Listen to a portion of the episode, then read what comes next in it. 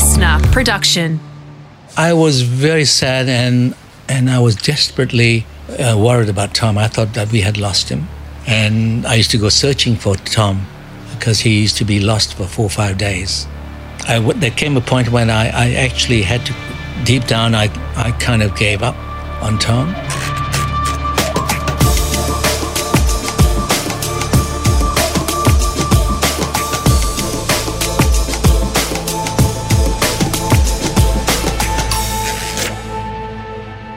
Tom's grandfather, Ian, is preparing for a major exhibition in Singapore.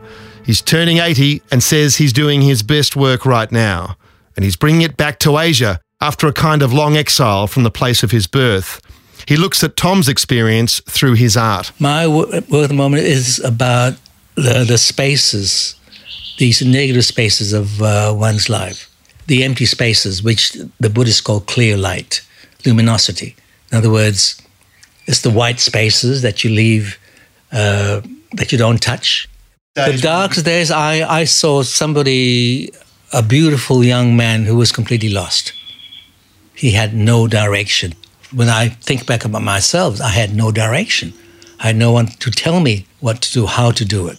Not so much how to do it, but, but just give me the confidence to be who I am and to understand who I am and and be proud of who I am. My father left when I was six. I didn't hear from him in any way, shape, or form until I was 17. And uh, I started to travel as a singer, travel the world for 10 years with my second wife. We sang together, all the big hotels, starting from Singapore and Indonesia, Bali, Malaysia, Pakistan, India, all over the Middle East, Africa. And I remember when he turned back up, I was sitting in the house by myself. The phone rang, it was him. I then wrote about four foolscap pages of stuff in 10 minutes. It was like a wall collapsing. I believe that, that history does repeat itself. And I said, I had to talk to Rick, I said, look, history is repeating itself. I deserted you, and you are deserting Tom. So please don't try not to do that. And Rick said, look, I, I will not allow Tom to destroy the rest of my family. He didn't want Tom to influence the other kids. I, I, I, you know, to be honest with you, I'm not taking a lot of guidance from father on this. He hasn't been any support. You know, I don't really give him a lot of time on that front. But you didn't. You never felt like you abandoned Tom. God no. There were times when it's kind of like, you know, I walked away. I didn't abandon him. I always thought that Tom would get through it. I mean, maybe because I'd got through it. There was only one point I remember visualizing myself standing over his grave. Yeah, I was living with my dad at this stage. But not getting on well. We lived in the same house but hardly spoke. I felt a great amount of anger at this stage. He came and lived with me. He had the room out the back. I cooked him meals. He barely spoke to me. It was horrendous. So, how much did you know what was going on? He's, he was. I knew it all. You did. And how did you know that? I'd search his room. I'd do whatever. I mean, I knew what was going on. Did you know about the flats, for instance? He was going up there to the flats uh, near Parliament there? Uh, eventually, because I had to go and settle his debts with his drug dealer. He's a very, very smart human being. And what concerned me was I felt he was almost being groomed and he was actively pursuing the career as a criminal mastermind. Perth is the most isolated provincial capital in the world, and that means everything costs more, including ice. The price is nearly double in Perth what it is on the east coast. I had around eight hundred dollars for a gram of meth. For a gram? For a gram, yeah. It's expensive, yeah. And how long does one gram last? Depends how big your appetite is. You could have one gram in one shot, or it might last someone a couple of days. By now, Tom was having to move a lot of pot to finance his ice habit, and he adopted the shifty persona of the drug dealer. It was just a sort of a game of tit for tat. I tried to set someone else up a few weeks earlier and rip them off for their money. Um, and they decided to get me back. So I was lured to this. Uh, I was lured to a park. Uh, I was 15 at the time. I arrived at the park. There were a few grown men waiting for me. The last thing I remembered was someone yelling, "I'm picking up a brick," and then I was seeing stars. And the next thing I knew, I was out the front of the hospital throwing up. My dad later told me that I'd been stripped of all my clothes. My my jaw had been broken, and my push bike had been ridden over my over the top of my face and, and left tire tracks over the top of my face. But this was it wasn't out of the ordinary for this this sort of world. And it didn't it didn't dissuade you from continuing. In all honesty, it probably strengthened my resolve to get smarter uh, about what I was doing. I was quite new to the game at this stage, so it was a tough lesson that I learnt. There were rules that you had to abide by. It just felt like life was a game, you know, it was constant. It wasn't so much the drugs that I found myself addicted to. It was it was the thrill of actually going out and, and trying to hustle up enough cash to be able to go and get them and then find them. That was the real fun, you know. Yeah, that's right. You get, you know, you find the treasure. And it's like, what do you do now? What's next? Yeah, yeah. Well, particularly with ice, I mean, as you stay awake for longer periods of time, you need more and more ice to stay awake. And after you've been awake for four or five days, you're just trying to keep yourself awake because you know if you go to sleep, the come down is coming. What's that like? It's like hell on earth. I was using meth to escape all these problems, and, and as soon as I began to come down, those problems magnified tenfold, and I, I didn't feel, I often didn't feel that life was worth living. I was in my bedroom. I was I was with a friend. Uh, I was in a bad way. I'd been awake for a long time, but I knew I I hadn't been to sleep since Tuesday. It was now Thursday, and speaking to my mate, I realised that it was it was last Tuesday that I hadn't been to sleep, not the Tuesday gone. So it it had been at least ten days. I was I'd taken about forty or fifty Valium over the course of the day to try and come down and and soften the come down. Some friends up the road had been barbecuing they wanted to come around. Um, they needed somewhere that they could smoke, and they wanted to buy a bit off me. And I, I, I advised them not to come around. I wasn't in a good way, and I, I couldn't deal with anyone in that state. They came around anyway. The state I was in, it, it wasn't a good idea for me to mix with uh, drinkers who, who can often be loud and, and obnoxious. And uh, they came with sausages and, and uh, they brought the meat cleaver down that they'd been using down at their barbecue. And their presence kind of angered me a bit. And I, I'm not entirely sure what happened next. Uh, the next thing I knew, I was I was running around the streets with a meat cleaver looking for someone who wasn't there. Glenn Caldwell remembered the cleaver was a machete. The next thing I knew, I was I was uh, balled up against the wall of a shopping centre car park. Uh, there was a red dot on my chest. There were four or five police officers standing in front of me. One of them had a, a German Shepherd one of them asked me if I had a weapon. I said, yeah, I've got a meat cleaver right here. And I had it stashed down the waistband of my tracksuit pants and went to get it out to give it to him. And as I moved to do that, they threatened to taser me and threatened to let the dog go. And I realised the, the gravity of the situation that I was in. And I was going back to jail.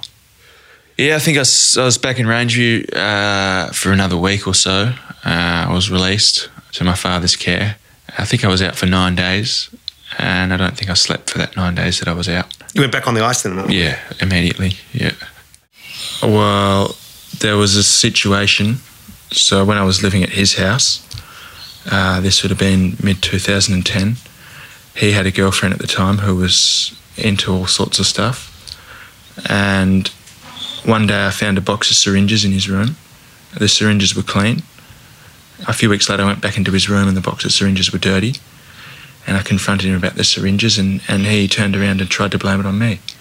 And that was heart wrenching. I mean, this person that I, that I idolised and I looked up to and was someone who I considered my only solid foundation to help me navigate this world, I thought was just as bad as I was. Rick suggests that any drugs at his house belonged to his then girlfriend. And then a few weeks later, I think I'd, I'd been out on a bender for seven or eight days. And I came home and um, stole some money off dad. And um, he called the police, and the police arrested me. And the next day, we went through the, the usual ordeal in court, and bail came up. And uh, nine or ten times we've been through the same process. And, and often my parents signed the bail with strict conditions. And this time, dad said that he wasn't going to sign the bail and that he was cutting me loose. And initially, I thought that was because of what the the words that we'd had and what had happened between us, and I failed to realise that it was mostly of my own doing, but I was also frightened of what I'd found and terribly angry as well. I felt betrayed that he was preaching to me these these ideals and and prescriptions of how I how I was to get better and to fix myself and to and to rebuild my life and and I thought that he was a cowardly hypocrite when I found all these things. And it made me terribly angry. And I didn't speak to him for a few years after that. The difference with ice is people can use ice. Mums taking kids to school, you know, it used to be like Valium was mother's little helper because she just zone out, right? And like now it's like, you know, what's going to get me through the day? You know, there are very few drugs you can take and go to work. Yeah. Have you tried it? Can I ask, have you tried it? Um, I've taken speed. I mean, I, you know, it's the same thing as far as I can see. While this was all going on, Karen had continued to seek a solution in the justice system. She found it in Western Australia's Drug Court program, which aims to break the cycle of drug abuse by using the constant threat of imprisonment. So the drug court program meant that I had to go to court every two weeks, that he had compulsory drug testing every week. And if he messed up, if he used drugs, they threw him back into Rangeview for punishment. If he did anything like hit me or do anything like that, I called them he could be locked up again. So it took all the parenting away from me. The court was in charge of him. And uh, the program was only supposed to be three months, I think. They allowed me to extend it for the seven months because we were doing well. Tom also recognized, he said to me, I need some boundaries and rules, mum. I can't stop. This was the turning point in Tom's story, even though there were still hard times ahead. I mean, there comes a point in every drug user's career um, where using drugs isn't fun anymore. It's just an act of compulsion. And I wanted to change, but I, I didn't have the fortitude or, or, the resilience to be able to, to fulfill that.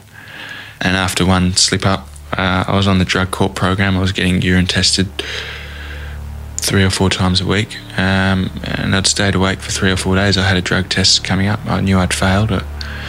Um, I thought I'd failed my last chance, and I thought it'd be easier to give up on life rather than to get clean. It was all, all too hard. I felt in my fragile state, so I tried to hang myself. He was being difficult, being nasty, can't remember, argumentative, something along those lines. And anyway, he just left the table and and went off to his room. I was uh, in the garage. Um, I hung myself from the beam of the uh, of the garage. Um, anyway, I'm calling out to him, Tom, Tom, open the door, open the door, Tom, open the door, open the door. And he wouldn't open the door. Kicked the chair away. I kicked the door in, and as I kicked the door in, he kicked the chair away. There's a noose hanging from the rafters of my garage, and he kicked the chair away. So he's 80 kilos, and I'm 50 and um, I was trying to support his weight. I was trying to lift him up to loosen it up. I had the door open. I was screaming at my kids. They're all standing in the hallway, just you know, petrified, just standing there staring. And I'm screaming at them, get the scissors, get the scissors, get the scissors, get the scissors, you know, because I have a really big pair of scissors in my drawer. None of them could move. And I'm just, please, please, please, get the scissors, get the scissors, get the scissors. I kept going. I knew I couldn't support his weight. Uh, fortunately, the whole rafters fell in. And the beam, the beam snapped under my weight, and I found myself on the floor. He came to the ground. Uh, he would have died. Tom's younger siblings called their father, who in turn called the police. And when I say my mother was crazy, that's the kind of stuff that she'd do. So, I mean, I was raised in an environment where I knew what people did to manipulate a situation. You want to manipulate me? Have a crack. I'm not playing that game, yeah? So, anyway, the police arrived. Tom bolted, ran out the back door, jumped the back fence, and was gone and disappeared for a few days. I didn't know where he was, what he was doing. Through all this, Rick believed that ice was a phase that Tom would emerge from when he was ready. I knew I couldn't stop him doing it. Always knew I couldn't stop him doing it. It was a question of being there for when he hit the bottom. He was in a hole, and all of us standing over the hole with outstretched hands trying to help him out. That wasn't going to help. Him. He's just going to slap us away and tell us to piss off.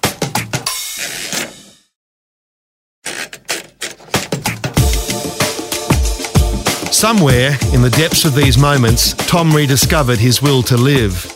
It was strong enough to break Ice's hold on him, but it was not going to be easy.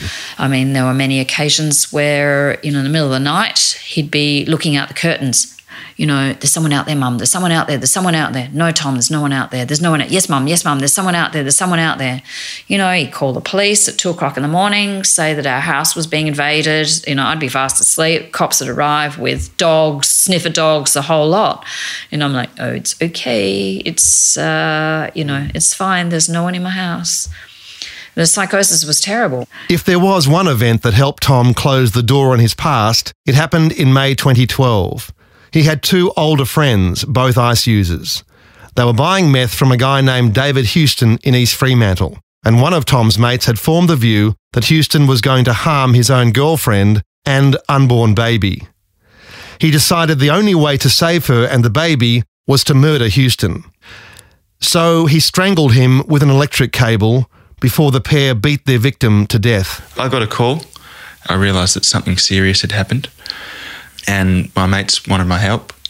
I considered them to be like elder brothers, and I, I felt compelled to help. So I, I agreed. I waited for them to arrive at my house. I got the call around midnight. I waited up until around 4 a.m. and, and they never arrived. Tom's mates and Houston's girlfriend all got life sentences for this act of drug fueled insanity. It could have been Tom's fate too. A few weeks before that murder, I'd got my driver's license. I remember I went down to the southwest of WA. I'd started to get back into surfing. Surfing was something I always really enjoyed. We sort of reached a, a turn off, and so I'd later found out that that was where and, and had driven down to bury the body. And um, we uh, kept driving. I, I, drove past that and, and, and went down south and, and, had a great weekend. I mean, it, it, was symbolic of this fork in the road that I'd reached. Down that path, down that road was a dead corpse, and, and ahead was a, a weekend away. And perhaps that's just my character. I've always been a, quite a, a willful person and intent on doing whatever I set out to do, whether that's self destruction or, or, something positive and, and, worthwhile. I had a dream that I died once, and I looked it up, what it meant. I, it said it was symbolic of a, rebirth, you know, of breaking away from this, uh, a killing off of, of, old character and the emergence of, of a new one. You know, and Tom was very fortunate because he was very bright. I mean, he didn't go to school basically in high school, but he still he went back in year twelve when he got straight A's. You know, it's just it's ridiculous. It's unfair. I saw a very strong character in that point in time who was actually able to pick himself up and go, you know what? This is not the end of the world. You know, like, you know, okay, tomorrow's a new day. I'm going to try again tomorrow. He rekindled his relationship with his grandfather and sought refuge at Ian's home to study. I mean, he can come here, sit here, do his own thing, and I can be painting. That's solid communication. He doesn't have to say anything just being in the presence of each other is all that matters. This, again, this is about the spaces. You know, I accept Tom who he is, and Tom, I'm sure, accepts me as, as I am. But what is working uh, are, the, the, are the spaces between us. Granddad taught me to cook. At the time, I'd, to remove myself from the world of drugs, I began to take an interest in, in sport. Sport was something that I enjoyed when I was younger, and I, I began to box. And with that interest in sport, there also came an interest in health and restoring my health and the importance of, of health and well-being. And cooking's obviously a big part of that. Granddad and I began began to cook together. Because what were you doing when you're full on on the gear? I mean, what were you eating then? What, what, what did dinner time look like? Maybe maybe have a choc milk once every three days or something. yeah, really? Yeah, yeah. Didn't eat. I wouldn't yeah. eat. I think when I was at my worst point, I would have weighed about 55 kilos. What are you now? Uh, 80. So I was the same height, but uh, 20, okay. 25 kilos lighter.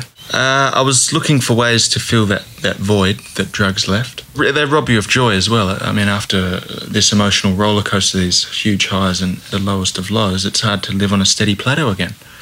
And it took a long time for me to be able to relearn to enjoy the simple pleasures of life and, and to rediscover that joy.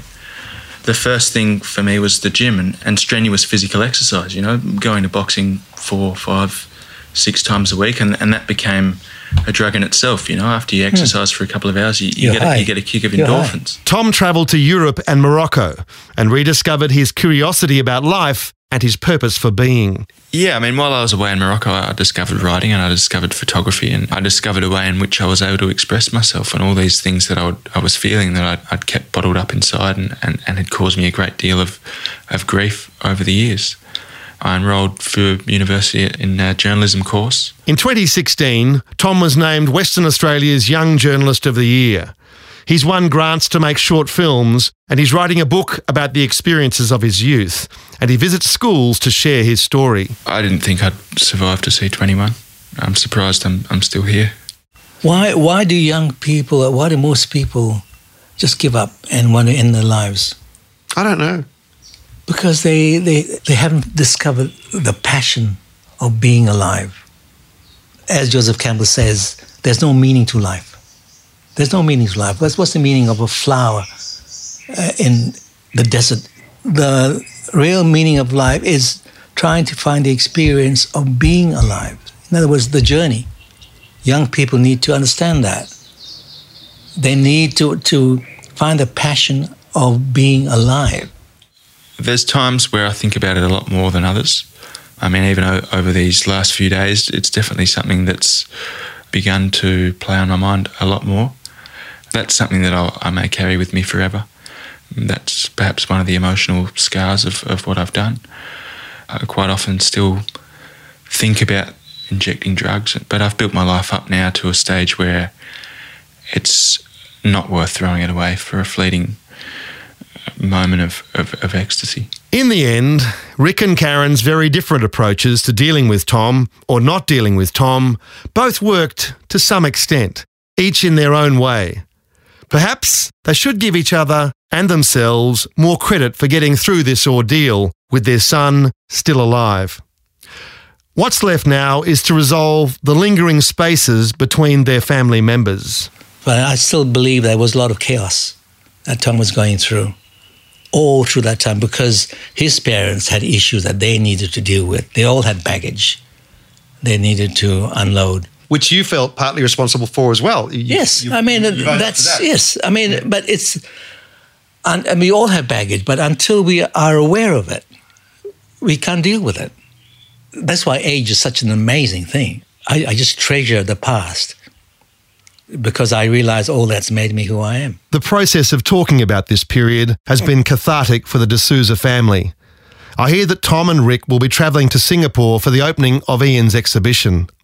A few years ago, this would have been unlikely, but the spaces between them are being bridged and new insights are possible. The one true cost of drugs is the loss of joy. Allow people to understand that doing this now is going to rob you of future joy. And I don't know why that is, but it does.